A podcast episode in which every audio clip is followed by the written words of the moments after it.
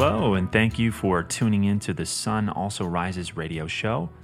I'm Harley Breath, a guest host for today's program, and thank you to Mr. Jeremiah Jacques for allowing me to bring you an exciting subject on this episode.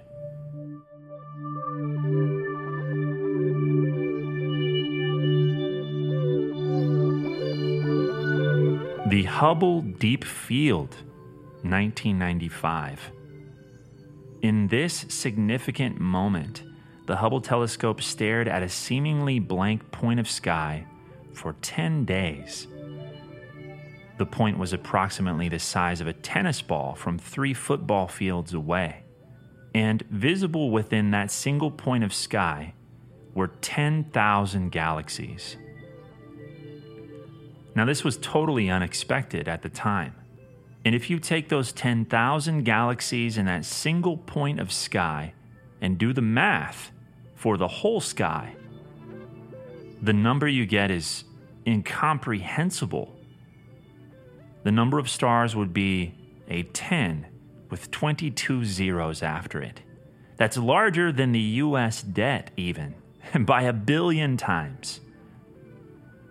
So, this huge number of stars ignited astronomers' imaginations and that of the world. The Hubble Space Telescope was the most famous and popular telescope ever. But Hubble's vision soon reached a limit. It could see only so far. And about one year later, work began on a new telescope, in a sense to become the successor to the Hubble Space Telescope, ultimately it would become known as the James Webb Space Telescope. And in today's program, I want to captivate your imagination by examining how we can see beyond Hubble. Just to get the overview here, the James Webb Space Telescope is a feat of incredible magnitude let me talk about the massive resources that have been invested in this. There are scientists from the United States of America, Canada, and Europe collaborating to build this telescope. There's cooperation from over 258 companies, agencies, and universities, about 142 from the United States, 104 from 12 European nations, and 12 from Canada. And a cumulative 100 million man hours of work. That is just so vast, it's hard to understand. Approximately a $10 billion price tag also is associated with this space telescope. And work has been going on and off since about 1996, or for about 25 years total. And further, there have been about 10 new technologies reportedly developed to create this James Webb Space Telescope. Also, James Webb, just to mention it up front, was the second administrator of NASA, so this telescope is named after him. Now, why was the James Webb Space Telescope built? In one word, discovery. Again, Hubble could see only so far, and the main goals for the James Webb Space Telescope essentially reduced down to seeing beyond Hubble. And just to save myself some time from this point on, I'll refer to the acronym for the James Webb Space Telescope, JWST. So, why is Hubble's view of the universe limited? Hubble observes space mainly in the ultraviolet wavelengths of the electromagnetic spectrum. This is the main portion of the electromagnetic spectrum that the human eye can observe as well. This is what we call visible light. And it's important to understand this a little bit more thoroughly before we continue, and you'll see what I mean as we go along. But I'm quoting here from a NASA website. This is an article called Tour of the Electromagnetic Spectrum and we'll try to put this in the show notes for you. It says, quote, Typically, the human eye can detect wavelengths from 380 to 700 nanometers. All electromagnetic radiation is light, but we can only see a small portion of this radiation, the portion we call visible light.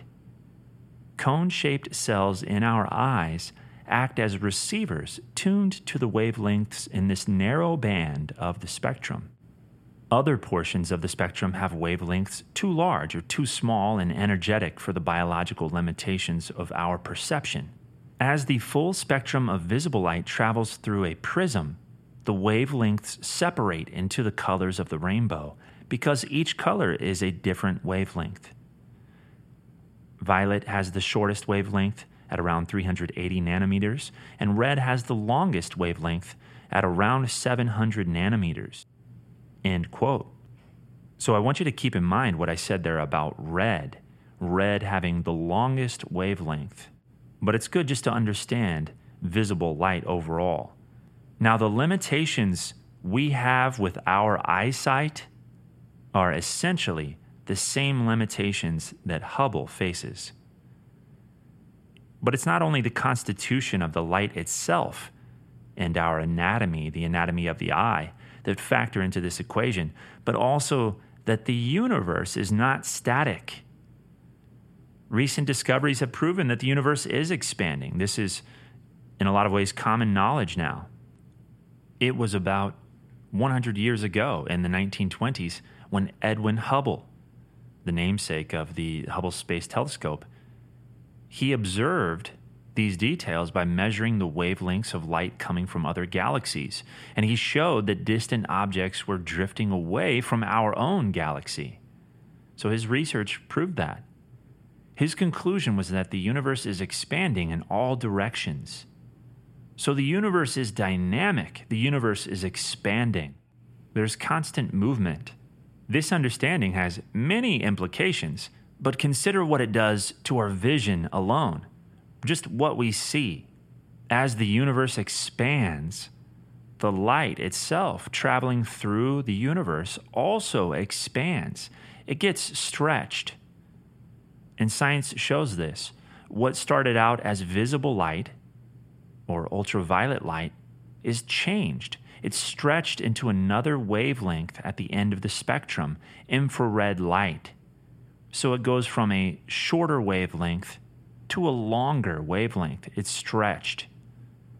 You'll remember that red was a longer wavelength when I read you that quote from NASA.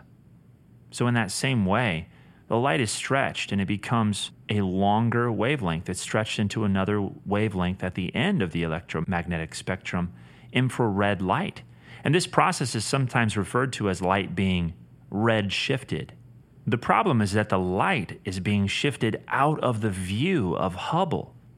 So Hubble has not been able to find the light from the most distant galaxies and stars we'll try to provide in the show notes some information and material that covers a little bit of detail about the electromagnetic spectrum so you can see some of the charts that show the gamma rays and the X rays and UV rays. And then there's a tiny band of visible light kind of in the middle of the spectrum as we categorize it. And then as you move on further and further to the right side, you do pass through the near infrared and the mid infrared, and so on.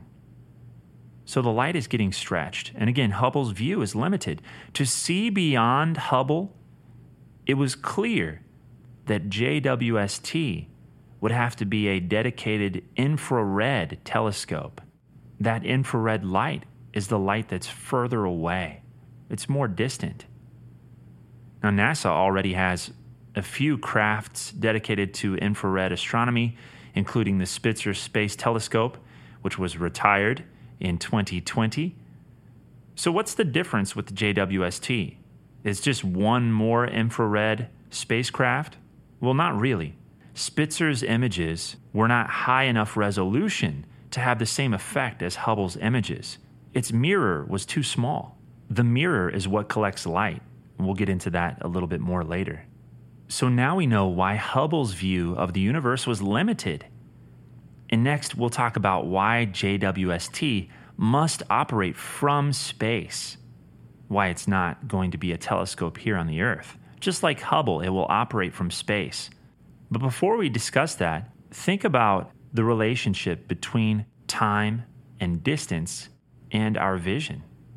You see, what these scientists are creating truly is a time machine. The senior project scientist for the JWST, John Mather, he said, A telescope is a time machine. A telescope is always a time machine because your eye is a time machine. And then he proceeded to give a few examples of this. He talked about the speed of light itself. We see things as they were when that source of light sent light to us. So, for example, it takes about two and a half seconds for light to travel from here to the moon and back. It takes about 500 seconds for the light of the sun to reach our eyes. That's about eight minutes.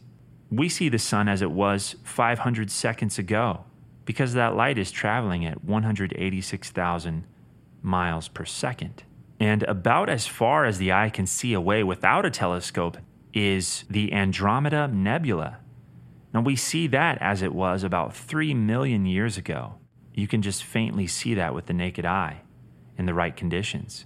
So, again, what these scientists are creating truly is a time machine in many ways.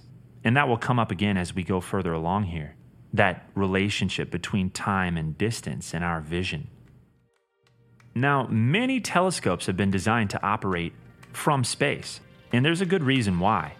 I heard one observer who explained that the basic reason lies in the children's song, Twinkle, Twinkle, Little Star.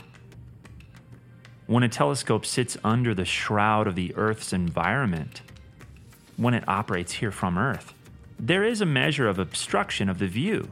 It's distorted, even if just slightly. So telescopes are sent into outer space to observe while in orbit up in space. But for the JWST, there's also an additional reason to send it into outer space, and that's because it's an infrared telescope. The sensitive instruments on the JWST, this infrared telescope, will sense the heat and it will alter the data collected. So we do sense infrared light, even though we can't see it with our naked eye, and we sense it as heat. And it does pick up on the infrared telescope on the primary mirror. It will pick it up, and also other instruments on the telescope would pick it up. So, in order to avoid detecting that heat signature, that infrared light, the telescope needs to be extremely cold, or it will just measure itself, the heat from all the electronics. So we don't want to blind ourselves. You, you hear the scientists saying that a lot. We don't want to blind ourselves. That's why they're sending it into space. And also, the sun itself can affect the temperature of the telescope, so it's not desirable for the JWST to see any of the sun.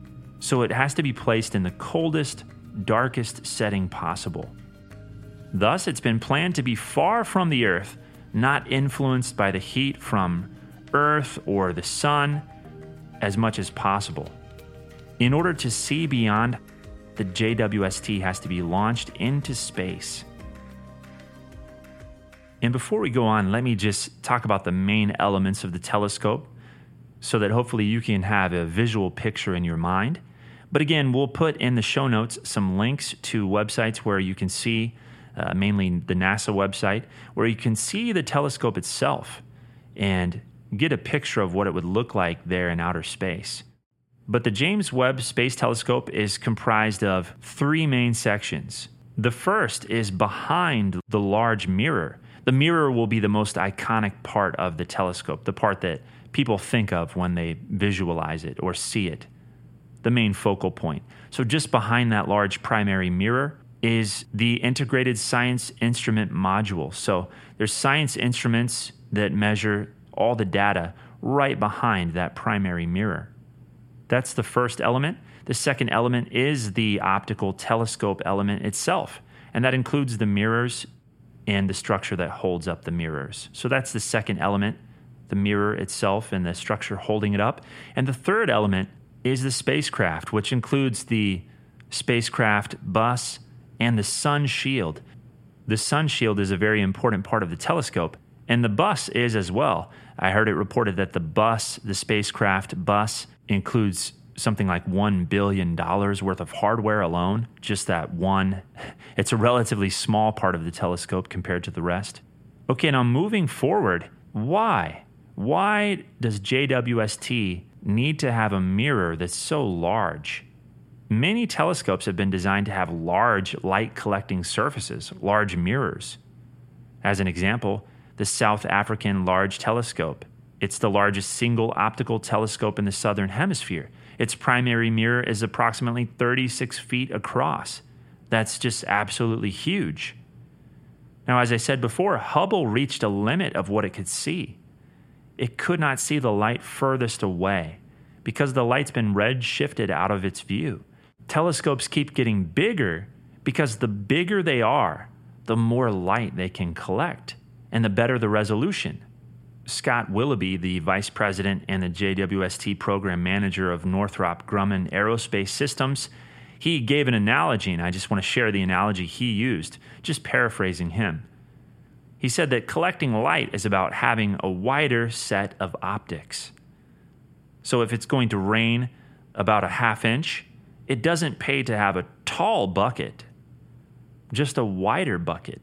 The wider your bucket is, the more raindrops you will collect. And so, in the same way, the JWST is collecting photons. So, collecting those things that make up light, basically in the same manner that you would collect raindrops with a bucket. And that's why JWST's mirrors are so large. The larger the mirror's diameter, the better that we can see and discover. So, here's some facts about the mirror. And again, when you look it up online, this is the most iconic part of the telescope. It has a massive tennis court sized mirror.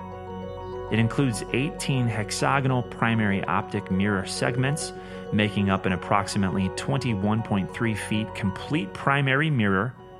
And it really is dazzling when you see it. Probably the main reason it's so dazzling is because it's coated with a thin coat of gold. So, more on that here in a minute. But each of those mirror segments is made out of beryllium. Now, this is a material that's very strong and lightweight. Working with it is difficult, but it's used because it doesn't change shape very much at cryogenic temperatures. Those are the temperatures in which JWST will be going. So it's very stable thermally at low temperatures.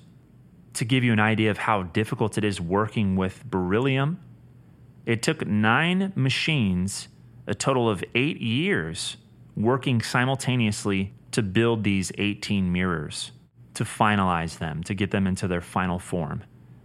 So that was what was necessary to get that incredible precision required for the optic mirror with beryllium. Now, as I said, it's coated with a super thin layer of gold. Gold is not used just because it looks wonderful, it looks dazzling, but the gold is used because it actually has maximum reflectivity in infrared light. Gold was also used on the Spitzer Space Telescope before. But it's just much more visible on the James Webb Space Telescope because this telescope doesn't have the mirror inside of a tube or a shroud. It's open.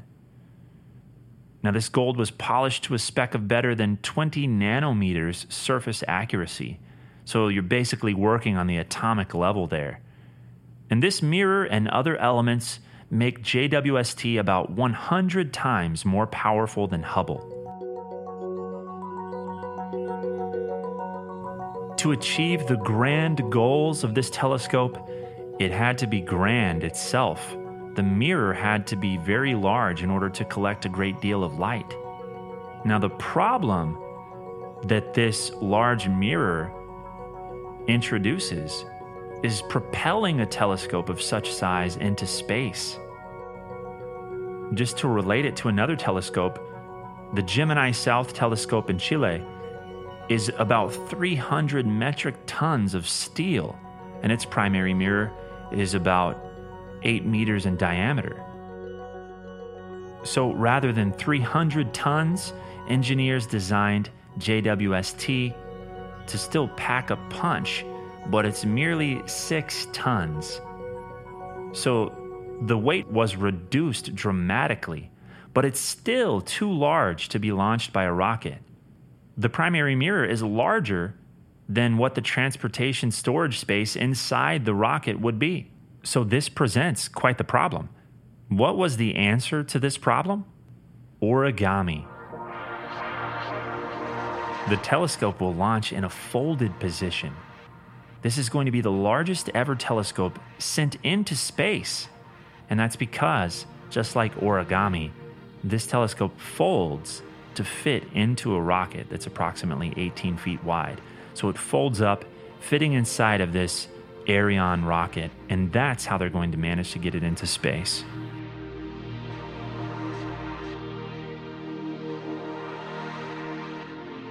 But as you've seen throughout, this mission will be incredibly difficult. The launch itself presents many challenges of its own. Just briefly, for example, air has to come out of all the sun shields in precisely the right way upon launch. The actual spacecraft has to rotate in just the right way so it's not too hot because the sun is bearing down on all the delicate equipment. And then, with the trajectory of the JWST, as it leaves the atmosphere, it has to precisely rotate to hit just the right place beyond the moon, or the telescope will run out of fuel and the spacecraft will not make it. It won't have enough life to run its course. There are also about three to 400 different operations that have to occur to bring it into its operational state. I could go on and describe more, but there's just so much that has to happen. Everything has to work perfectly the first time. So the launch itself presents many challenges of its own. And as I said, it has to operate from space in order to reach the great goals that scientists have for this telescope. Now, when I mentioned that it would rest in space, in orbit, I don't mean orbiting Earth. This JWST is going to operate from space, but rather than orbiting about 340 miles above Earth, as the Hubble Space Telescope does, this telescope will be sent much further. The furthest man has ever ventured from Earth in the history of mankind occurred when the crew of Apollo 13 skirted around the dark side of the moon on their return mission in the spring of 1970. And the moon is about 240,000 miles away. But Webb will be four times further, 1 million miles away. And its orbital resting place will be what's known as the Earth Sun L2 point, or Lagrange 2 point. Not only is this the optimal location for uninhibited observation, but it's a position where the telescope would remain without being pulled further into space. Here's a good definition from nasa.gov. It reads, quote, Lagrange points are positions in space where objects sent there tend to stay put. At Lagrange points, the gravitational pull of two large masses, that's the sun and the earth, the gravitational pull of two large masses precisely equals the centripetal force required for a small object to move with them.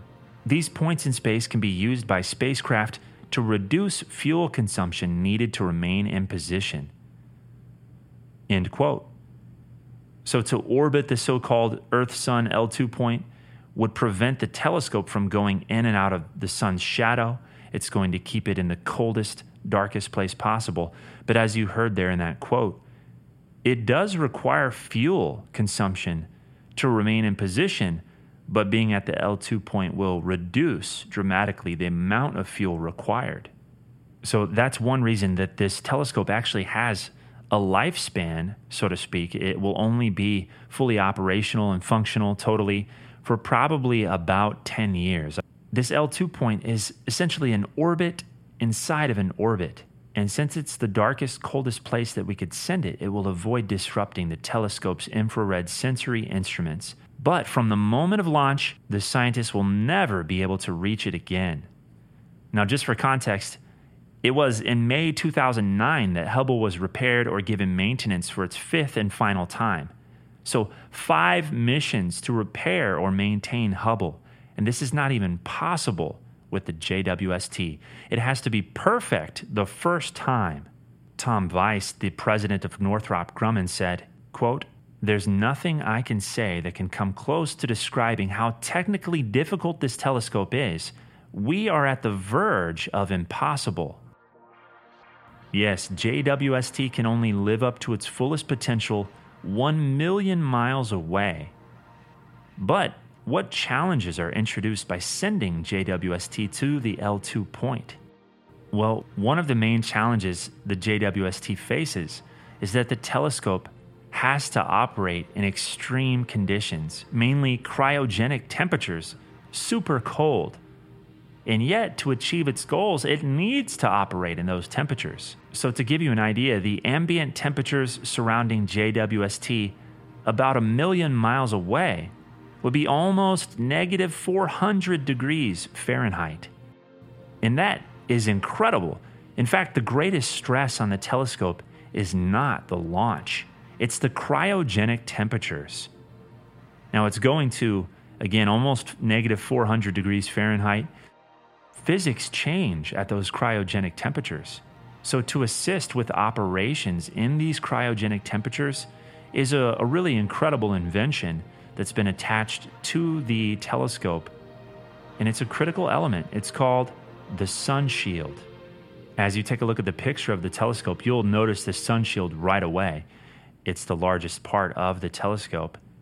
It's a five layer sun shield, and each layer is a membrane thinner than a human hair. And when deployed, this sun shield allows the telescope to cool to the almost negative 400 degrees temperatures. That's the ambient temperature, but without the sun shield, the telescope would never reach those low temperatures it needs to operate and function properly and receive undistorted infrared images. It would never reach those temperatures because the sun would hit it and that would heat it up. Those negative 400 degree temperatures are cold enough to liquefy air. So you've probably seen the vacuum insulated flasks of liquid nitrogen, maybe when you visit a science center. That's similar. Now, as cold as it is on the one side of the telescope, simultaneously, the layer closest to the sun is going to be almost 190 degrees Fahrenheit above zero, and that's nearly the boiling point of water.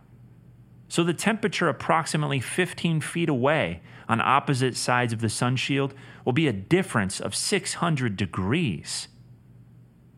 Truly fire and ice, it's been labeled.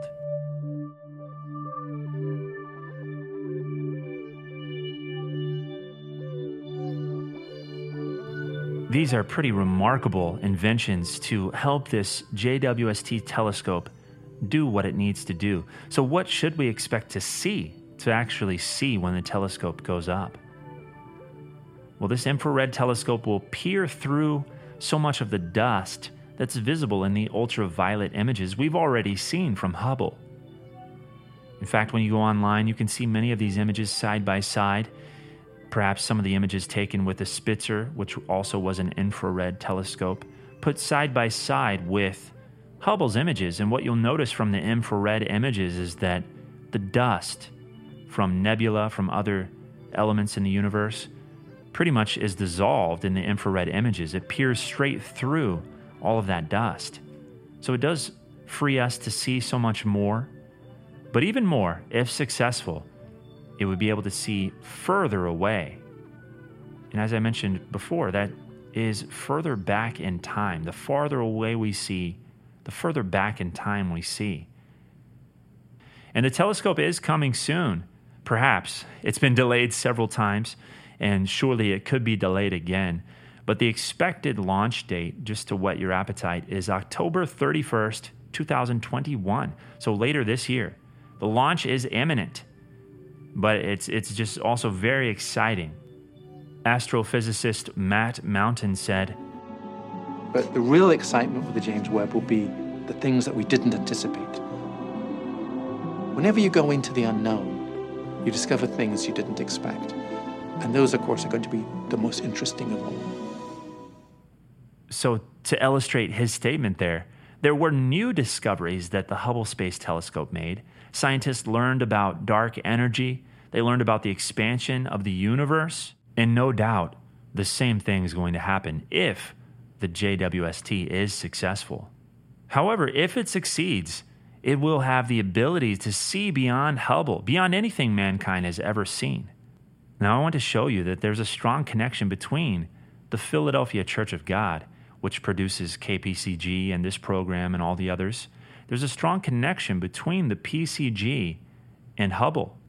It was just about four months after the PCG began declaring its message that the Hubble Space Telescope launched. Mr. Gerald Flurry said in a program that he believed God had a hand in blessing the Hubble Space Telescope. And in fact, he said so much about Hubble. There have been many articles over the years. It seems that his imagination was set on fire. Mr. Gerald Flurry, the editor in chief of the Trumpet Magazine and our pastor general here in the Philadelphia Church of God, his imagination was set on fire by this. Now consider that the James Webb Space Telescope is NASA's successor to Hubble, essentially. This telescope is going to see farther than ever before. And if it succeeds, it will have been far more difficult, on the verge of impossible, we heard. Its accomplishments and images will no doubt be more grand. So, what are the implications for this project? This mission should excite us. Let's just say that the JWST did succeed. What would we actually see when the first images return? Stretch your minds. Think about that. In Psalm 19, the scripture says that the heavens declare the glory of God and the firmament show his handiwork. Does God want us to see his creation and thereby better understand his power? Well, that's certainly what's already happened with the Hubble Space Telescope. What if this one is successful as well? Just imagine how much further we'll be able to see how much more beautiful and awesome the images that will return to us. The JWST is just a tiny mishap away from complete failure. If it succeeds, that might be a good indicator that perhaps God did have a hand in this mission too.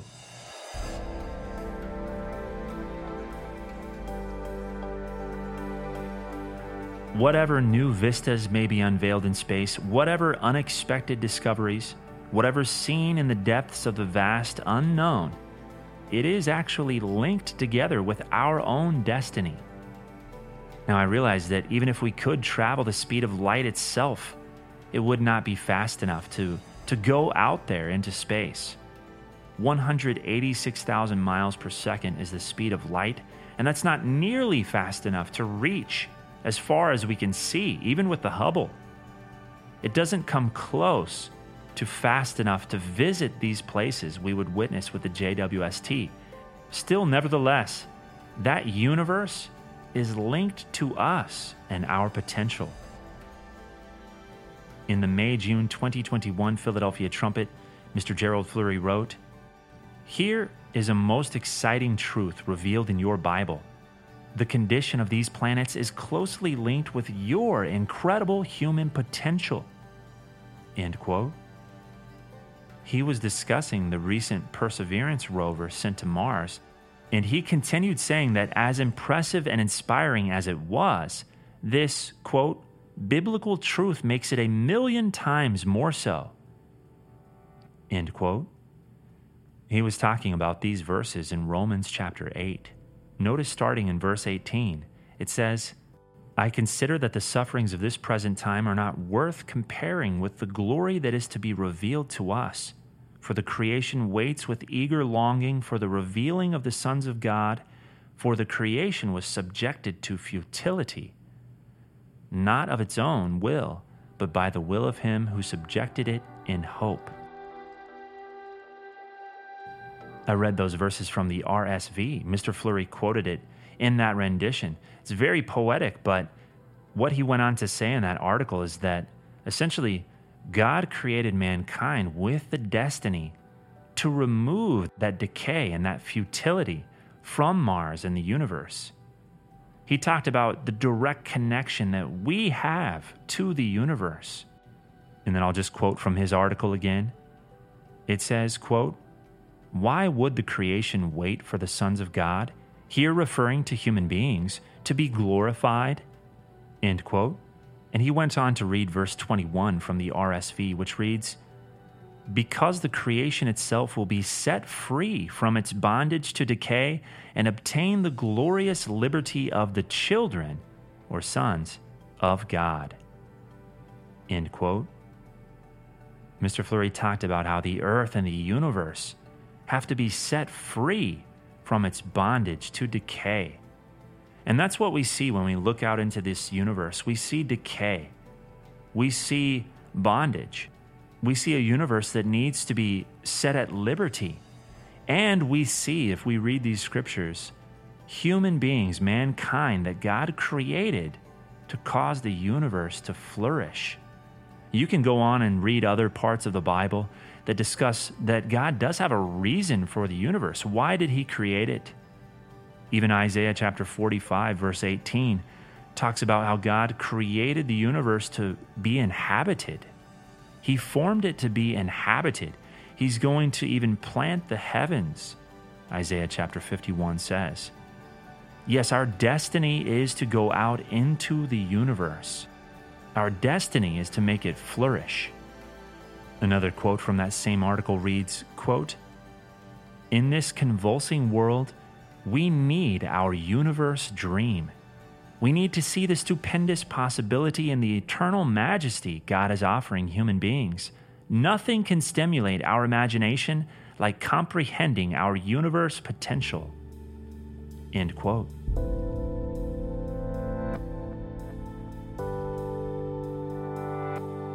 So we see that this project should light our imaginations on fire. It should motivate us to search out these truths in God's Word more deeply. When we see JWST, we realize we must see beyond Hubble, beyond this Earth, to a vast, ever expanding universe, an immense inheritance just waiting for us. And yes, the most exciting part is that the launch of JWST is an opportunity for God's church. It's an opportunity for us to disclose the meaning.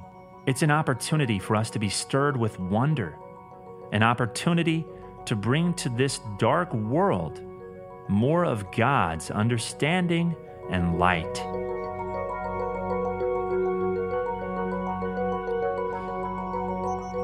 If you don't have a copy of Incredible Human Potential, this is an ultra inspiring book that can help you delve into the potential we all share. And I would just add to that, there's another book called Our Awesome Universe Potential and we will send these pieces of literature out absolutely free with no obligation or follow up. So please do check out the show notes for today's episode on SoundCloud for a link to all of our literature, or you can just go to thetrumpet.com and look on the literature tab there. Don't forget to email your questions and comments to tsar at kpcg.fm. And we'll leave you today with a short quote that you can find in that book previously mentioned our Awesome Universe Potential. This is an excerpted portion from Mr. Gerald Flurry, and it reads The universe becomes much more impressive to behold when you realize that God put it there in order for his sons to rule over it. God's supreme creation isn't the universe, but his masterpiece of recreating himself in man.